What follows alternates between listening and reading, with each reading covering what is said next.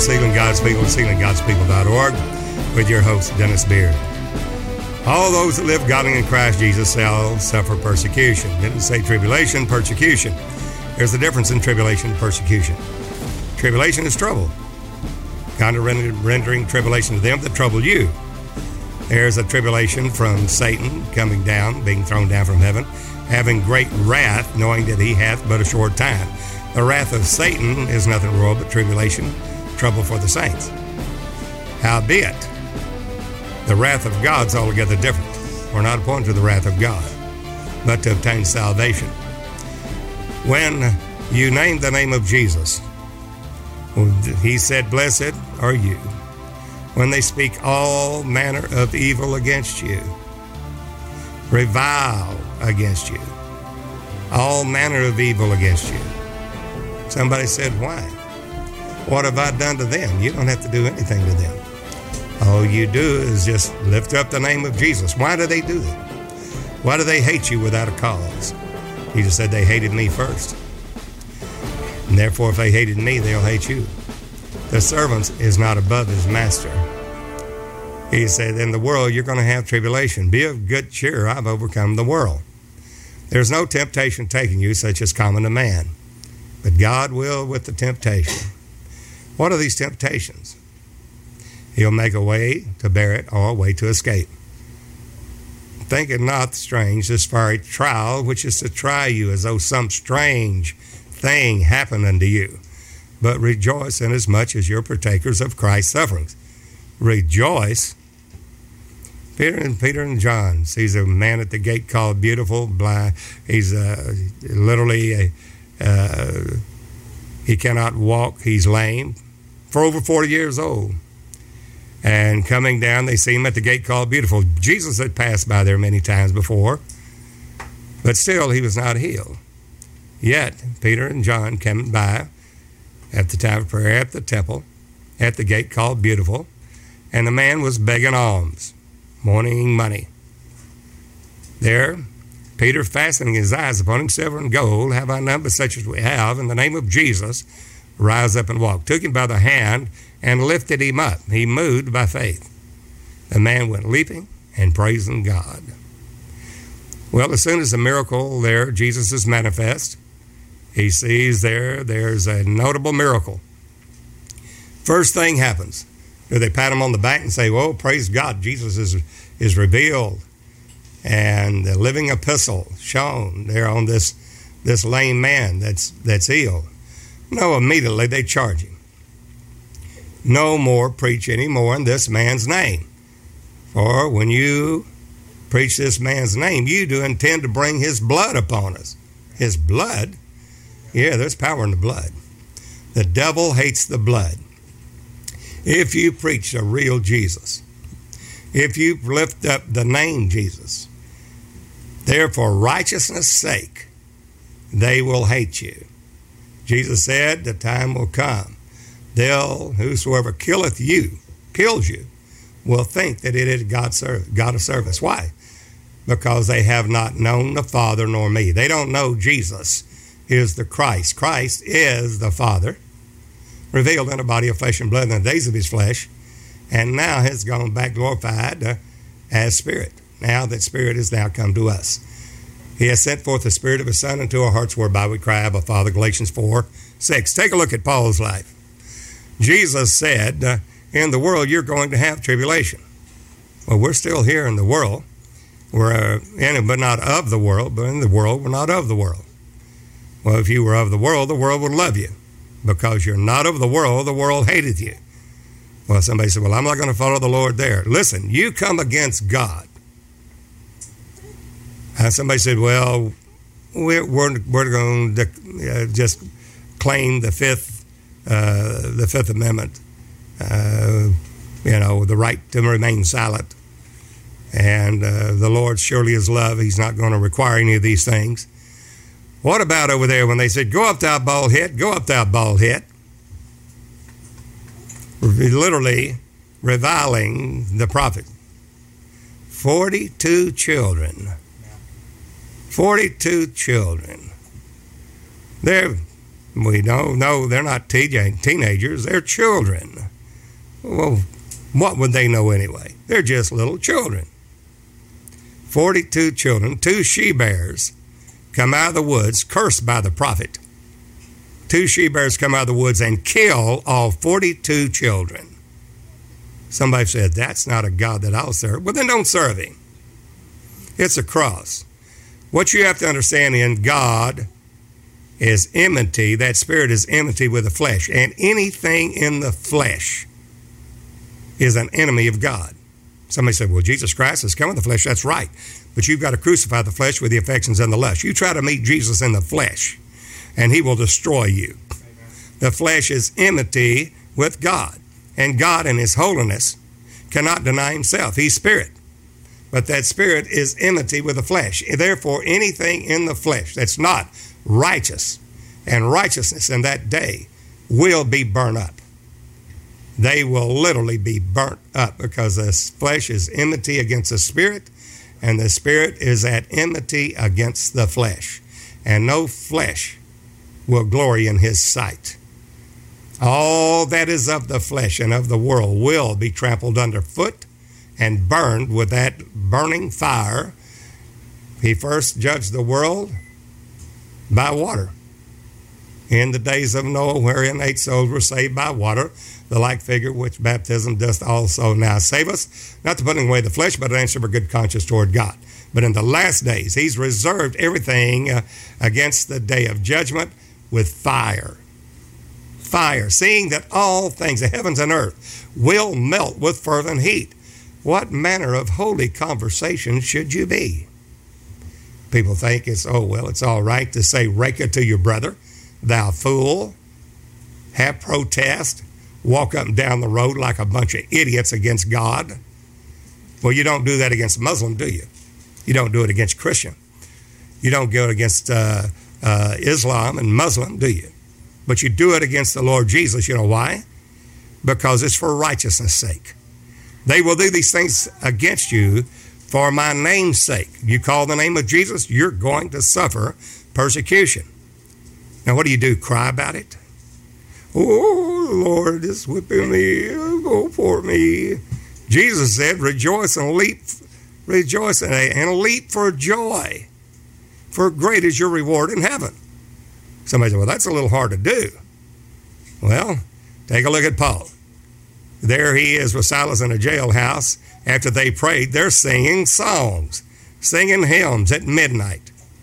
And God makes a deliverance.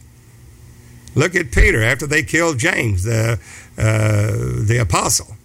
Not James Alphaeus, but James, uh, the son of Zebedee. And it uh, Herod uh, there saw that it pleased the Jews, that therefore he was going to kill Peter also. He killed James by the sword. The first apostle that was martyred. And the people love it. When you kill the servants of God, the world loves that. They love it. They chime in with it. In other words, they say if you don't ever discuss politics and politics and religion, because if you do, you're going to stir up a hornet's nest. There's a lot of that's true. But when you do it against the Lord Jesus Christ, every word out of your mouth will be judged. By thy words I shall be justified, and by thy words I shall be condemned. You say regularly to your brother, you're in danger of the council. You say, thou fool, you're in danger of hell fire. We're not talking about just the destruction of the flesh. We're talking danger of hell fire, where the worm dieth not and the fire is not quenched. But people do it. Why? Because they don't fear God. They don't fear God. They think God is love and, and He's altogether one with them. If they don't believe the way you do, you've got a right to just roll over them and run over them and walk over them and say any manner of evil against them because they don't believe like you do. Or you have some perception that these are not of God. When you do that, even if there is a real complaint at the mouth of two witnesses, then rebuke not an elder, save the mouth of two witnesses. But they don't do that. They come against the Word of God, they come against the name of Jesus, simply because they don't think it's right. Ha! Who are they? Have they been with you? Have they walked in the, in the light of the gospel of Jesus Christ? Of course not. But they knock it And they want to because it makes the flesh feel good.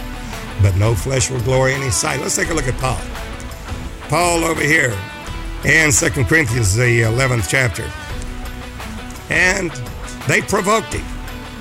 They have provoked Paul to say this. And he says, Now look, Satan himself transforms himself into an angel of light. Oh, well, then you need to bring accusation against Satan. No, you don't bring regular accusation against Satan. You say, Let the Lord rebuke you, Satan. Because vengeance is mine, I will repay, saith the Lord. You have no right. And when you do judge, you're bringing judgment upon yourself. With the same measure that you meet with others, going to be measured to you again. If you think death and you minister death, you're going to get death. If you want friends, you better show yourself friendly. What you sow in kind is what you're going to reap. If you show love, you're going to reap love. And though, even though Paul said, the more I love, the less I be loved, why? Because people take it for granted. It's just that simple. Take a look at what Paul says. Satan transforms himself, transforms himself into an angel of light. And that's 2 Corinthians 11 and verse 14. Somebody said, well, that doesn't have anything to do with me. You know, I'm just a little snot-nosed teenager. It doesn't have anything to do with me. Oh, it doesn't. Then why does the children over there, 42 little children, all they do is knock the man of God. He was bald headed. And Elijah, and they take it up to heaven. Somebody said, Well, God loves the little children. Of course he does. But they mock the man of God. Touch not mine anointing, do my prophets no harm, so shall you prosper. But you touch that anointing. You touch that anointing of God, and God will judge you. The children that are disobedient to parents, he said, uh, eagles, where they'll pluck your eyes out. Oh my goodness, how a horrible thing. Well, these are Bible stories. You know, Jonah and the whale, that's a Bible story. They don't think it's truth, they call it a Bible story. It's not a story, friend. It's the truth. It is uh, the inerrant Word of God, the Theopneustos, the God breathed Word of God. And you can come against it all you want to but you're going to reap the rewards because there is a God. His name is Jesus, and He requires every word. But you don't care about it because you don't fear God. And the ones that do keep their mouth shut. And give not, when they go to the house of God, give not the sacrifice of fools. 42 children mocking the man of God. Go up, thou bald head, go up, thou bald head. Because Elijah had gone up. And Elisha and they're cursed these children. Two she bears comes out of the woods and kills 42 children. Oh, how dare God do that? These poor little children, they didn't know what they were doing. Oh, yeah, they did. And that's the reason why you need to fear God. In America, more people are turning away from God now than ever before, going into mess like Muslim. Islam. Why? Because it's military war destroying and killing other people. They love, the flesh loves to kill, to murder. But the cross, when you sacrifice your life for Jesus and reveal love, then that's carrying a cross of the Lord Jesus Christ. That cross, he said, if any man comes after me, let him deny himself, pick up his cross, not the Lord's cross, go outside the camp bearing the reproach. What? The cross. Why? Because God is an enmity against the flesh. If you don't crucify that flesh with the affections and the lust, all that you want, your covetousness and idolatries and all the things that you desire in this life, you will die. Somebody said, That's awful hard.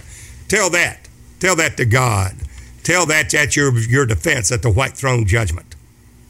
That God's wrong, and why did you make me thus? Well, when you find that that day and you find that he judged that judgment of God, the wicked will be literally convicted. And of all their their evil deeds which they have committed, they will themselves say, "Yes, God is true.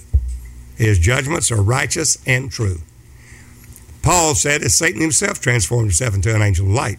But these things will they do unto you because you don't understand you have to destroy the flesh. Flesh is enmity, is an enemy of God. No flesh will go inside. Flesh and blood cannot inherit the kingdom of God. So therefore you can fight against it. You can fight against the the word of God. You can stand against the the fivefold ministry that are the anointed of the Lord in righteousness' sake, and you can stand against it, saying that no man has the truth. No man can be perfect. You can do all of that, but you're standing in the flesh. And the wicked will be literally trodden under the righteous feet. I didn't say believers, they just said the righteous feet. You've got to be righteous, got to be holy. It has to be blameless before the throne of God the wicked will be ashes and under the righteous feet. Paul said, Therefore, it is no great thing if the ministers of Satan also be transformed as ministers of righteousness. They sit there and say they love, but in indeed they hate. Love not in word and in tongue, but in deed and in truth. Whose end shall be according to their works. Now, somebody said, Well, I believe in Jesus. It's not according to what you think you believe, it's, it's the fruit of the Spirit. Either you are bearing the fruit of the Spirit, love, joy, peace, gentleness, goodness, faith, and temperance. Against this there is no law. Galatians 5.22, or you're bearing, bearing forth fruits of Satan as synagogues of Satan. Whosoever you yield your members of service to obey him of the service of whom you obey. Whether of sin unto death, even you have the Holy Ghost, you're carnally minded. And because you're carnally minded is death. To be spiritually minded is life, life and peace. If you walk according to the law of the Spirit of life in Christ Jesus, you will not fulfill the lust of the flesh. You will crucify it with the affections and the lust. You can buck against it. You will have a miserable, miserable life. The way of a transgressor is hard. Jesus said, Take and learn of me. My yoke is easy, my burden is light. That cross that you carry is not the cross of Jesus dying for the sin of the world.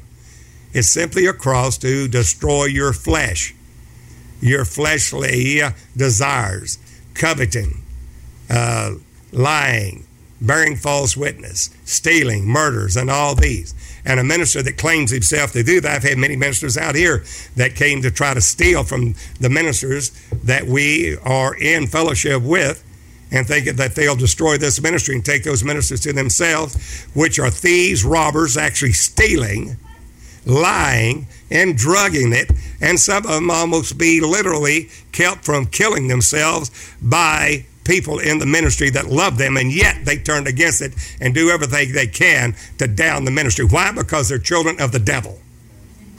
And of the devil they will do. So you can't make friends with a snake.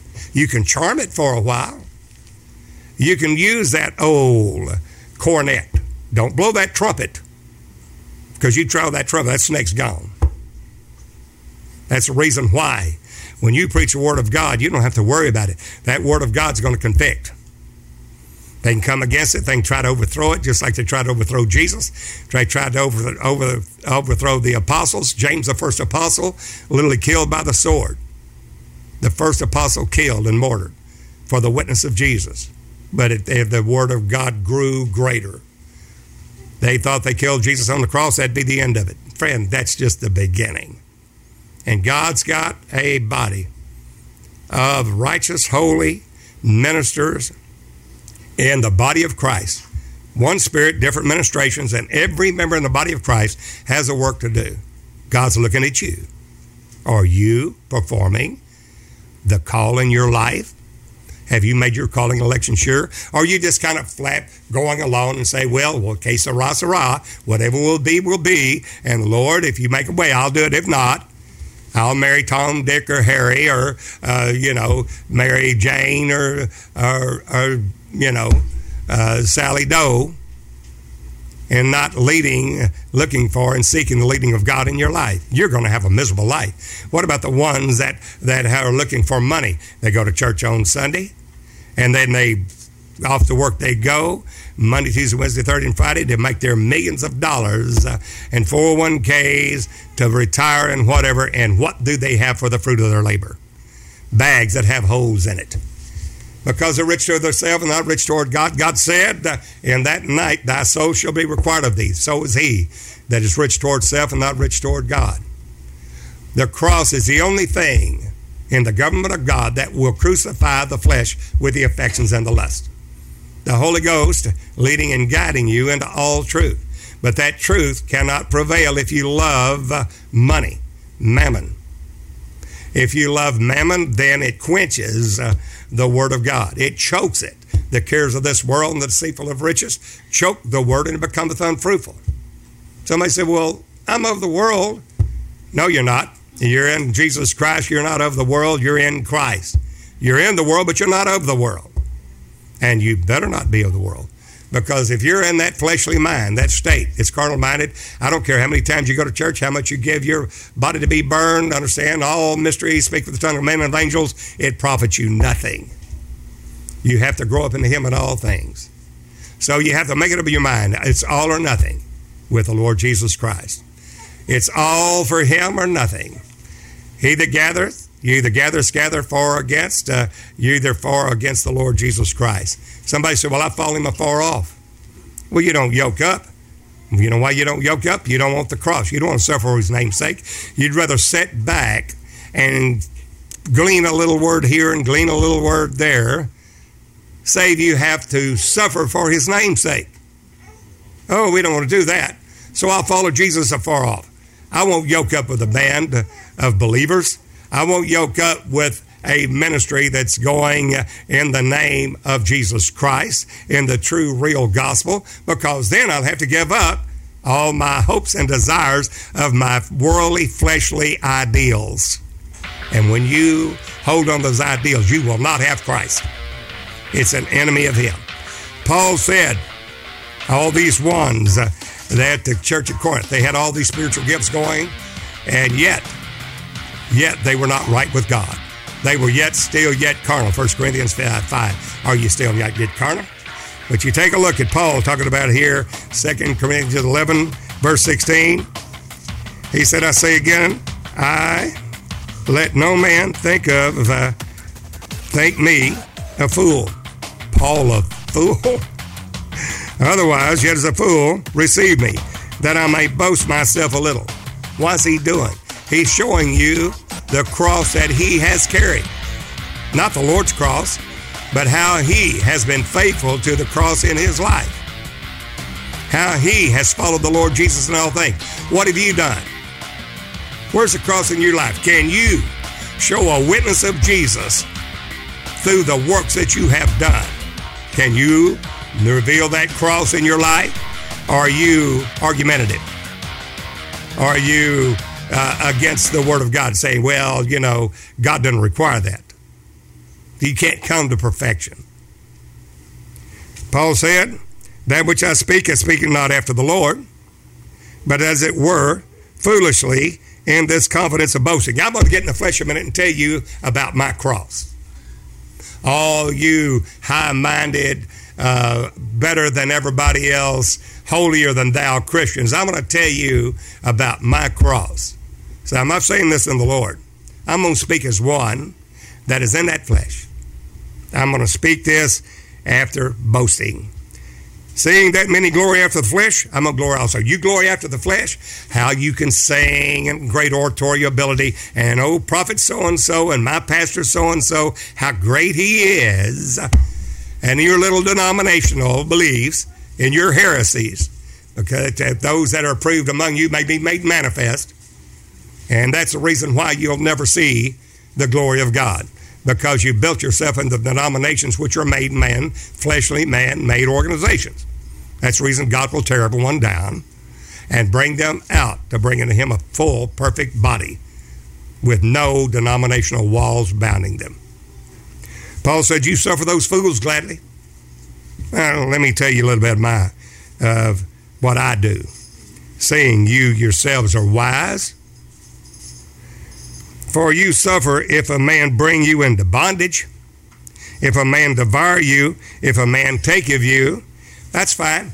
Why? Because you don't have to bear a cross. You don't have to sacrifice anything. You'll believe anything as long as it does not have a cross in it. As long as you don't have to give up anything.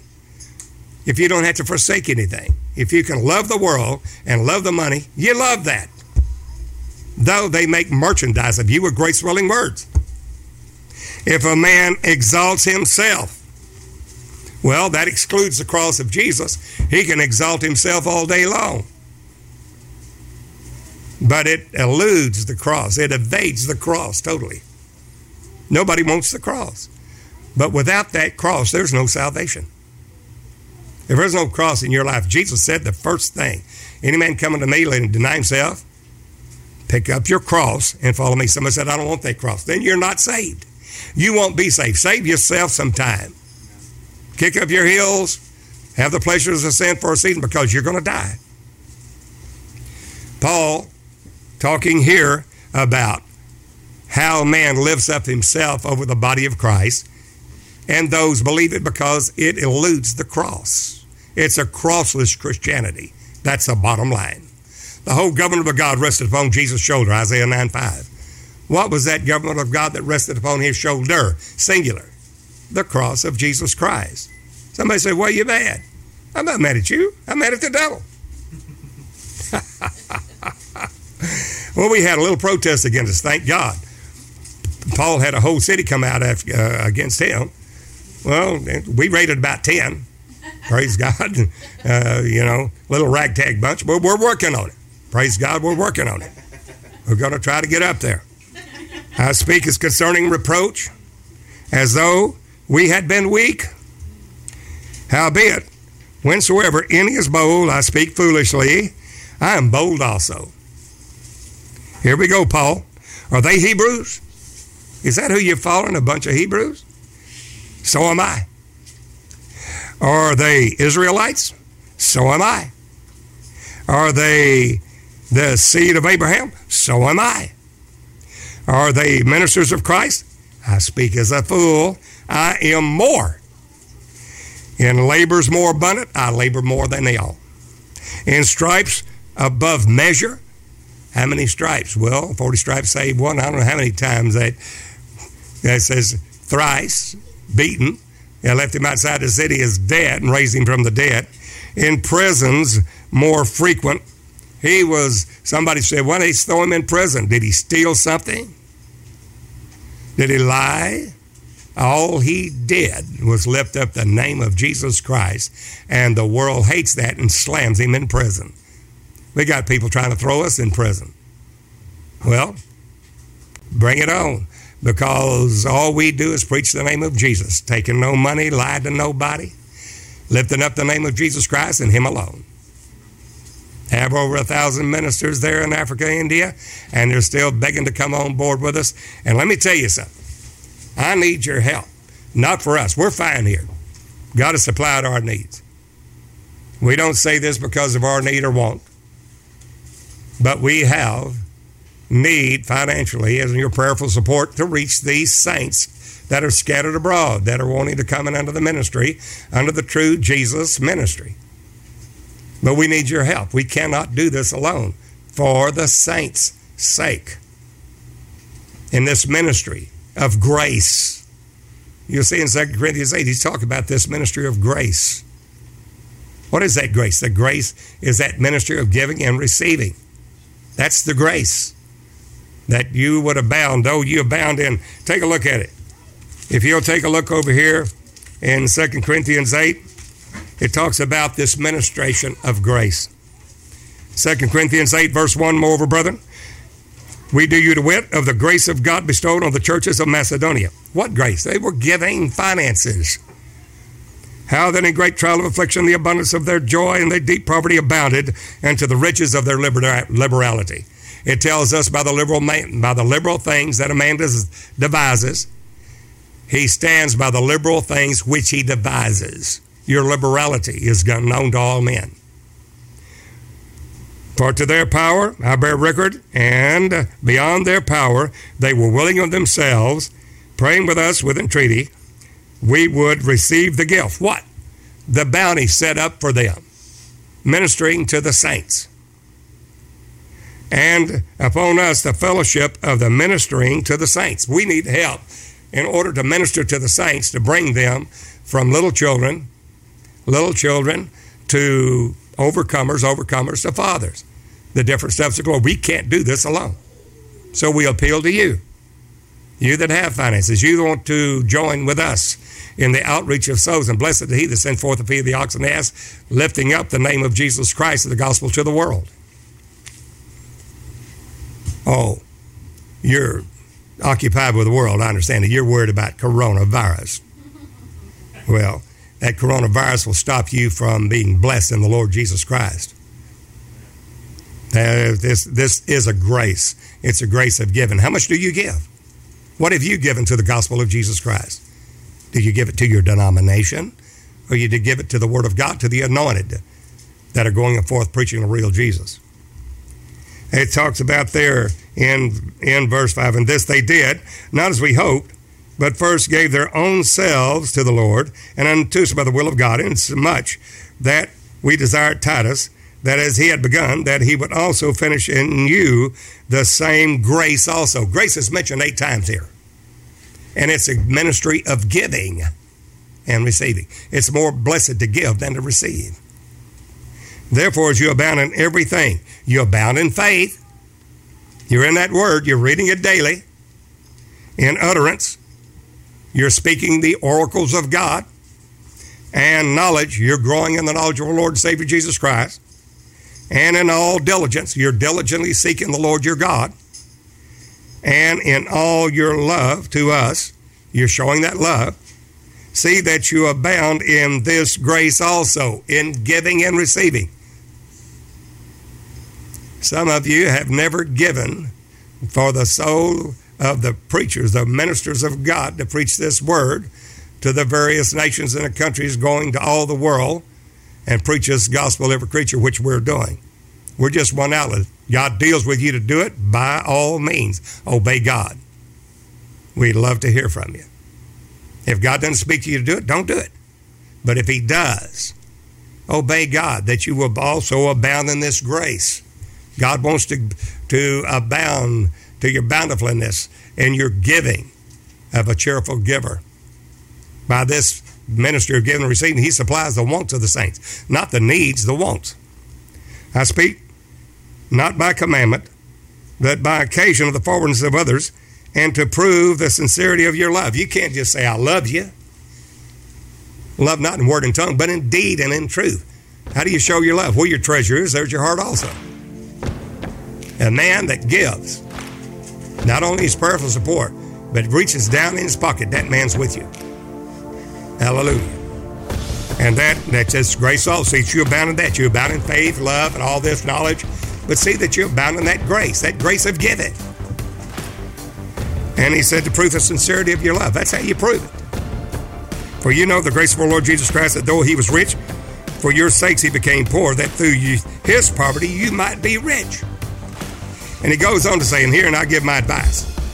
He's not saying this commandment of the Lord. He's saying this is my advice. Paul, I think, was full of the Holy Ghost. He wrote 14 books of the New Testament and 27 books. He said, For this expedient for you who have begun before and only do, but also to be forward a year ago. You said it, you were going to do it, but you spoke faith well, but you did not do it. Now, therefore, perform the doing of it. You spoke it well, you speak faith well, but if you say, Be thou clothed and fed, the man that is uh, uh, naked and, and hungry, and you say, Be thou clothed and fed, well, that's all fine and good. But if you don't give that works it, your faith without works is dead being alone. You spoke faith well, but you did not accompany that. Let faith have that what? The perfect works. He says here, Show me your faith without your works, I'll show you my faith by my works. Here's what Paul is getting at. And he says over there, thou perform the doing of it, that there may be a performance also of that which you have. Not of what you have not, but what you have. Give. God will bless you.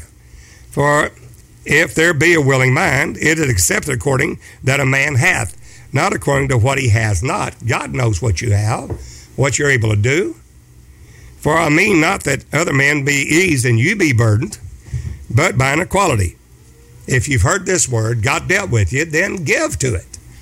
But by an equality, He's not putting all the burden on you, expecting you to, let's take, for example, our ministry here, that you'll be the sole one that sends us to Africa, India, the ones that want to come on board and hear this gospel of Jesus Christ. But by an equality, that now at this time your abundance may be a supply for their want. They have needs. That their abundance also may be a supply for your want. God supplies the wants of the saints by the ministry of giving and receiving. We'll see that in the next chapter that there may be equality. As is written, he that he that gathered much had nothing left over, and he that gathered little had no lack. But thanks be to God, which put the same earnest care into the heart of Titus for you. For indeed he accepted the exhortation, for being more forward of his own accord, he went unto you. And we have sent with him the brother whose place is, is in the gospel throughout all the churches and not that only, but who was also chosen of the churches to travel with us with this grace. What are they doing? They're picking up a bounty for the saints. We're asking for a bounty for the saints, not for us, not to pay our bills here for the ministry, but to reach the ones in Africa, India, Nepal, Philippines. Right now, we have some Sierra Leone wanting to come on board and wanted to come on there for them to, to be able to preach the gospel under our banner over there is $126. Somebody said, that ain't much. Well, take it back, take the number of nations on the face of this earth. It's a lot. And they have to have that in their nation to be able to preach. They require that in those nations.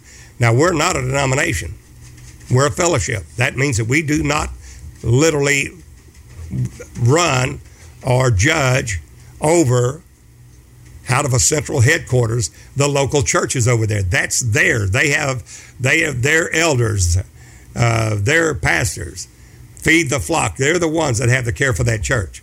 We do not get in in local church government. All we do is make a way in a fellowship for them to preach the word of God and let them in their own government take care of their local churches. That's the way it is. The Church of Jerusalem did not have the central location headquarters rule over the other churches. The Holy Ghost does that.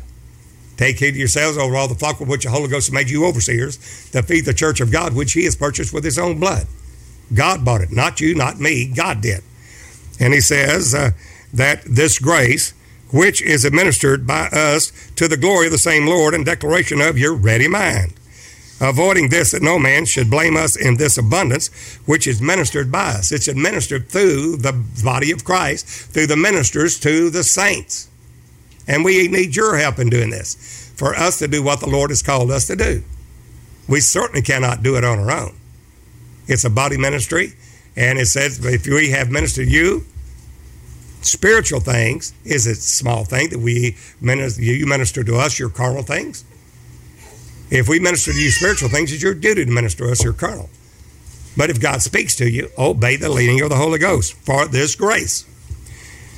Providing for honest things, and not on the side of the Lord, but also on the side of man. For we have sent with him our brother, whom we have oftentimes proved diligent in many things, but how much more diligent upon the great confidence which I have in you, whether any do inquire of Titus, he is a partner and fellowship, fellow helper concerning you on our, our brethren be required of, inquired of. They are messengers of the churches and the glory of Christ. Wherefore, show you to them and before the churches the proof of your love. What is that? Set aside the bounty. You say you love them. In other words, show it in your giving. Anybody can say, I love you and God bless you, brother. But do you minister them of your needs? Are you just a prayerful support or are you financially love that altar with treasure, lifting up the Lord Jesus Christ. Well, your treasures, there's your heart also. And of our boast on your behalf, chapter 9. Take a look at what you're, you're, you're embarking upon, what can happen for you. For it's touching the ministering to the saints. And that's what we're trying to do here to the ones of the church, over a thousand ministers right now that look to us to be fed and led and guided from babies to little children to overcomers to fathers and we've been uh, spent well over a million dollars uh, since 2012 to do that. The ministering to the saints. Paul said, I know the forwardness of your mind, and when I boast of you to them of Macedonia, that Achaia was ready a year ago, and your zeal hath provoked very many. And yet I've sent the brethren, lest boasting or boasting of you should be in vain on this behalf, that, as I said, you may be ready. Ready for what? To give. Said, I'm going to give you a little forewarning that I'm coming, and this some of the boasting, to take your bounty, to take your offering that you're going to give, and get it ready. Lest haply, if any, they be of Macedonia come with me, and find you unprepared, we, that we may not, you should be ashamed in this same confident boasting of your love, giving, of your finances. Somebody said, uh-huh, preacher's asking for finances, he's of the devil. No, he's not. It's not going for him, it's going for the ministering to the saints. And God, anyone that uses it for their own personal gain, the Lord will literally take it away. They will answer to God for that. But if they're ministering to the saints and the needs of the saints and they're lifting up the word of God and not living in 250 300 $500,000 homes, but literally sold out for the cause of Christ, and as we're doing here, literally in mobile homes and letting the, the uh, we could all buy homes and whatever, but we don't do that. Why? Because we're sending this gospel over to the nations of the world. Therefore, I thought it necessary to exhort the brethren that they would go before you and make up beforehand your bounty. What is that? Your offering, your finances. Write some checks out. Uh, get get uh, uh, your credit cards out whereof you had noticed before that the same might be ready as a matter of bounty and not of covetousness. But this I say, he that soweth sparingly shall reap sparingly, and he which soweth bountifully shall reap bountifully. Somebody say, Well, you're going to get that bounty. Well, I'm just going to put a little bit of money aside over here. I'm going to do it just sparingly. I'm going to keep a major portion for me. I'll give a little bit of the crumbs to God. Well, when you do that, Jesus said at the treasury, and all that had riches threw in of their abundance. But then, that's where the trumpets were, were held at the at the at the synagogues at the at the temple, and Jesus sat there and was watching them throwing into the, the treasury. And as they the rich threw in of their abundance or whatever, there was a poor widow, a widow. All she had was two mites. That two mites, a mite is two little brass coins worth about, two of them together, one third of one cent. One third of a Kenya shilling. one third of a penny here in the United States. Not very much money. I won't even buy you a piece of bubble gum. And she threw in two mites. Jesus said, She has given more than all because of her penury, of her poverty she has sacrificially given her life. Why? The life's in that money. She put it on the line. She showed that the Lord was more to her than her own well being. Jesus said, she spoke she has thrown in more than all combined and all she threw in was two mites that's a sacrificial giving when you give where it sacrificially hurts that is noticed of the lord he makes a little note of that and you're giving uh, to him just like he noticed that widow. He notices you. There, he said, You sow sparingly, you're going to reap sparingly. Don't look for a big harvest. You throw a couple of bucks and think, Oh, I'm going to come in thousands of millions of dollars. No, you're not. You sow in kind, you reap in kind. Somebody said, No, you don't. You sow to God in that money. You may not ever get any money. No, it's not so, friend. If you want you want apples, you better sow some apple seeds. Jesus said, of the same herb that you plant, you what you sow in kind, that's what you're going to reap. You want friends? Show yourself friendly. You want love? Show love. You want finances? Then give. It's a paradox. Luke 6 38, give, and it shall be given unto you good measure, pressed down, shaken together, and running over shall men give into your bosom. He will cause men to give into your bosom. You're in a financial bind, you'll be in for a financial bind. How do you give? just like the widow over there. She had a son over there, and she had a, a little oil and a flour, she's going to make bake a cake and eat it with her son and die.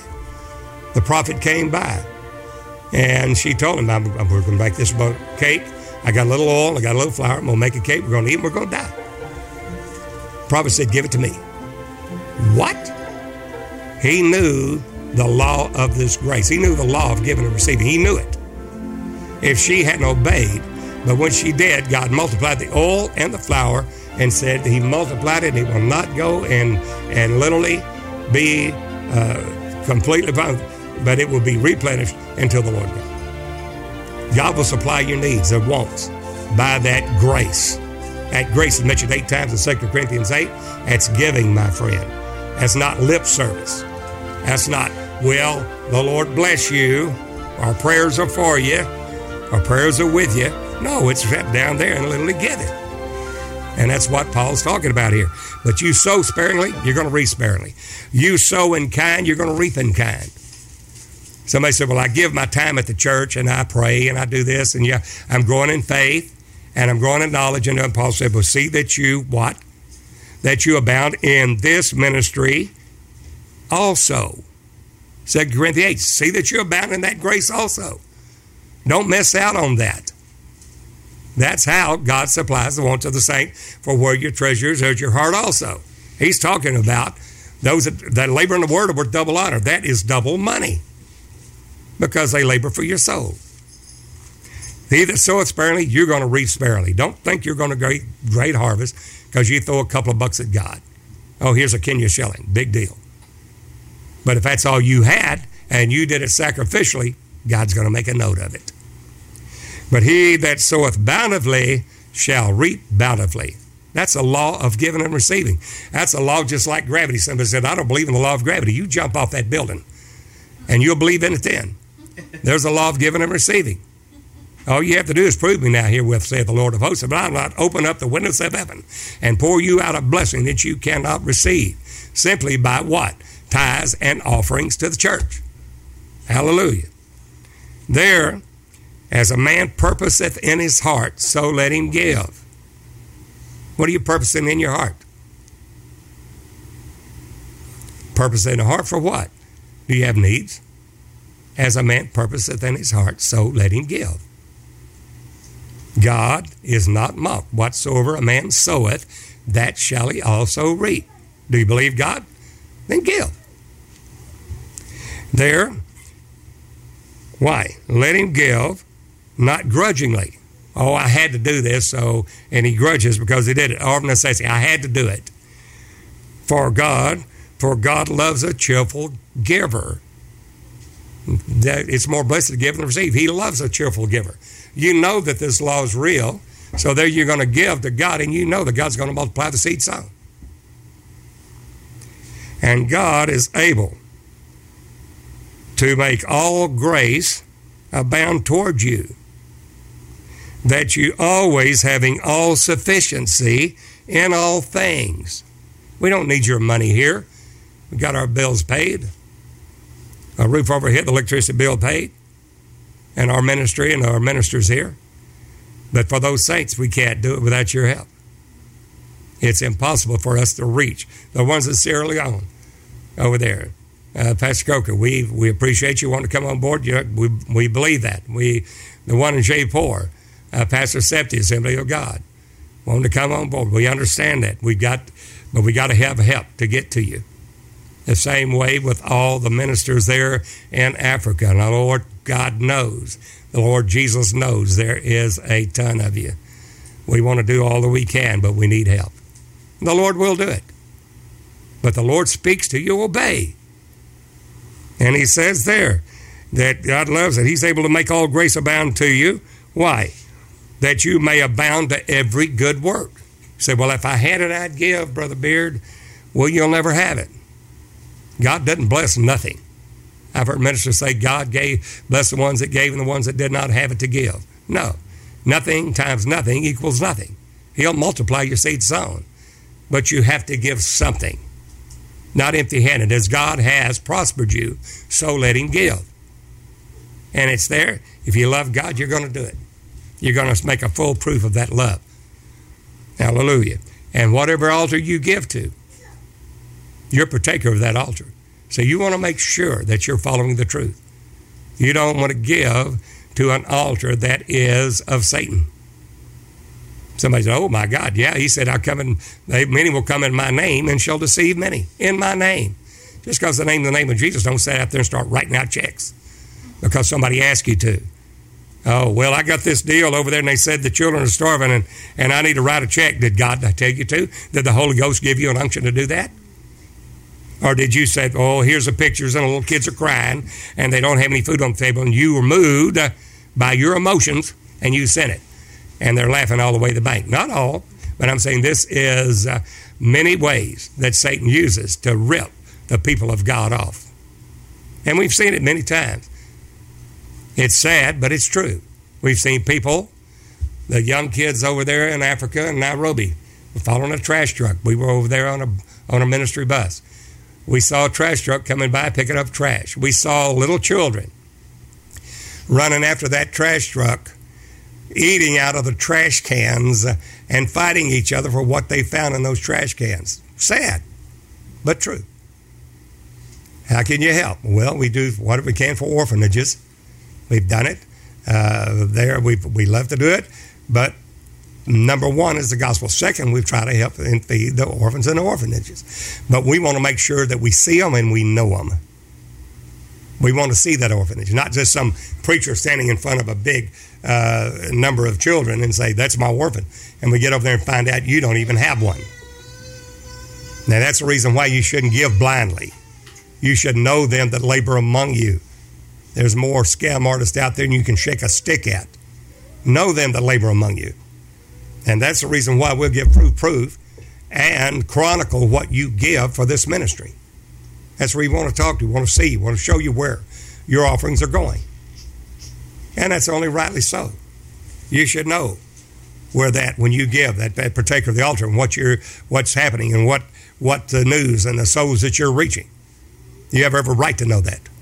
And that's the reason we're open and very candid with it, that our life is is is open to all, as well as the finances for those that give.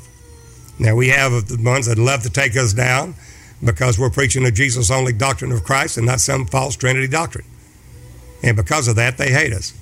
Well, that's fine too, but will, God will judge, and He will judge righteously. We see there, as it is written, He hath dispersed abroad. The liberal man standeth by the liberal things which he devises, that his he will be made fat. In other words, blessed, prosperous. Third John 2, for God wishes above all things that thou mayest prosper and be in health, even as your soul prospers. God wishes that. But your soul's got to prosper first. He hath given to the poor. That didn't mean he just prayed for the poor. He gave to the poor. His righteousness remains forever. Now he that ministers seed to the sower both minister bread for your food and multiply your seed sown and increase the fruits of your righteousness. Paul said, Not that anything we're taken care of, but I seek this grace for fruit to abound to your account in heaven. That goes to your account in heaven every time you give. That's the reason Cornelius, who was a Gentile of the Italian band, his fruits, his giving, was a memorial before God in heaven, and God moved there. Of course, He did. Because where that man's treasure is, there's his heart also. Cornelius was the first Gentile birthed into the church of the living God. Acts the 10th chapter. How much are you giving? What are you giving to? Are you rich toward yourself? You got a new boat, a new house, a new car, whatever the case is, fine. God, that's fine. But are you rich toward God? You need to be rich toward God, neighbor. You see, the grounds of a rich man brought forth plentifully. He said, What shall I do? I'll pull down my barns and build greater. He's a good businessman. Well, he pulled down the barns, build greater, and he said, So take thine ease, eat, drink, and be merry, for thou hast much goods stored up for many years.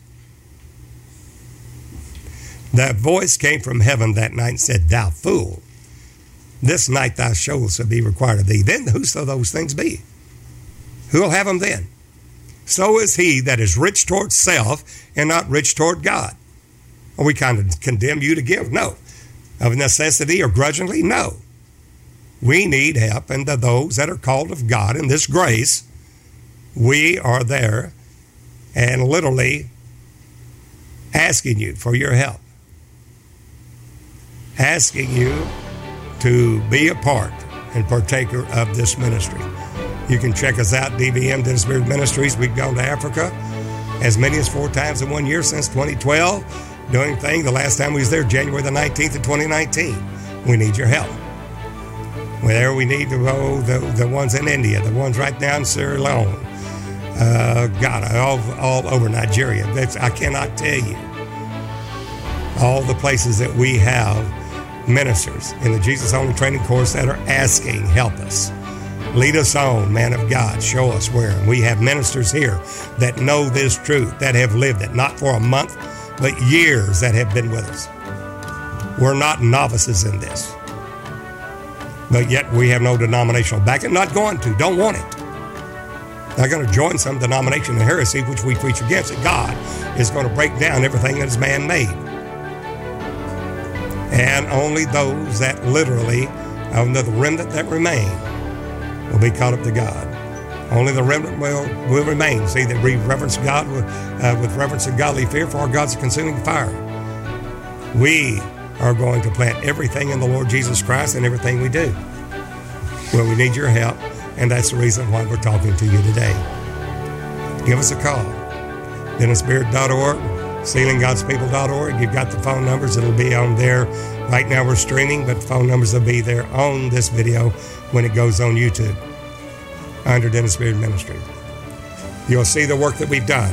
It's not something we say we're doing, it's something we are doing. And we got the proof of it and be glad to show it with you. And you'll be a partaker of that altar. Every time that we have gone there, Brother Don Choate sitting here with me right now. My son, Brad Beard, we baptized over hundreds over there. Uh, my son uh, has. Don Choate has hundreds. I'm going to say thousands. And every time we've gone, we've baptized hundreds in one meeting, just in one meeting alone, and in one meeting after meeting after meeting. Baptizing those in the name of Jesus Christ for the remission of sins, born of the water, receiving the Holy Ghost, born of the Spirit. Great rewards in heaven for those that will partake of this altar. We need your help. That you will partake what? That you will abound in this ministry and this grace also, the ministry of giving and receiving. How this God ministers bread to your for your food, multiplies your seed sown, and increase the fruits of your righteousness. Watch. What? Verse 11. Being enriched in everything to all bountifulness, which causes through us thanksgivings unto God. For the administration of this, the administration of giving and receiving, what does it do? Not only supplies the want of the saints, not just the want, what? Not needs, wants of the saints, but also is abundant also by many thanksgivings to God. My, my, my. It's there for you, neighbor. We're doing, we're running. We're running this race with everything we've got. We've sold all, we forsook all. We're living in mobile homes out here. We're going for our Lord Jesus Christ, and we'll die until the day we die. The Lord calls us home. The ministry will go on. The ministry of Jesus Christ, the work of the ministry will go on. Whilst by the experimenting of this administ- this administration, this experience, the what? You have this experience in this ministration, they glorify God. All the ones that you've helped glorify God for your professed subjection unto the gospel of Jesus Christ. You're sending forth the feet of the ox and the ass. You're sending forth the gospel of Jesus Christ. Somebody said, Wow, you are really into this thing. Friend, it's our life. We've been shot at, reproved. They've, they've tried to uh, take us, uh, uh, lynch us at the nations over there and we will still go. Many, one of their, one I won't call his name, said, We didn't think we'd ever see you again. In place of what you and your wife and your ministers went through. No, you're not getting rid of us. We're called for this thing. We're called for the field, and we're not going to run away from any devil. Let alone some knock kneed little uh, people that think that they're going to uh, come against the gospel of Jesus Christ and protest against us. Get a life. We know what we're called for. We know what we're called for. We know our life is in Him. We know what we've committed to him against that day. Note he said this, what? And this liberal, your liberal distribution unto them, and your all unto all men. Your liberal distribution. What do you distribute? You distribute your finances, your health, your clothes. You you provided for food. You provided not only that but money to build churches for them. Not only that, that they can eat over there. They're doing. They make it less than a dollar a day. A dollar a day. Think about it. 365. They make less than $300 a year. And when you go over there, you think, well, everything will be so much cheaper over there. No, it's not. And that's what's amazing about it. They're paying top dollar for what you buy land over in Nairobi, you're going to pay top dollar, just like you would in America. Sixty, seventy, eight thousand dollars uh, outside of Nairobi just for an, an acre of land, and you wonder why. Well, because, and that's why that's that's that's the greed of men. And by their prayer for you, which long after you for the exceedingly grace of God in you. What grace? Of give it. They praying for you. It binds the body of, of Christ together in one. Thanks be unto God for his unspeakable gift. What? Of this grace of giving and receiving. What are you doing for the body of Christ? You go to church one day a week. What altar are you giving to? You're partaker of their deeds, whether it be evil or whether it be good. These souls will go to your account. You give to us. We love to hear from you. I look forward to hearing from you as God leads. Until the next time, this is Brother Dennis Beard saying, Behold the real Jesus. Check us out, sealinggodspeople.org.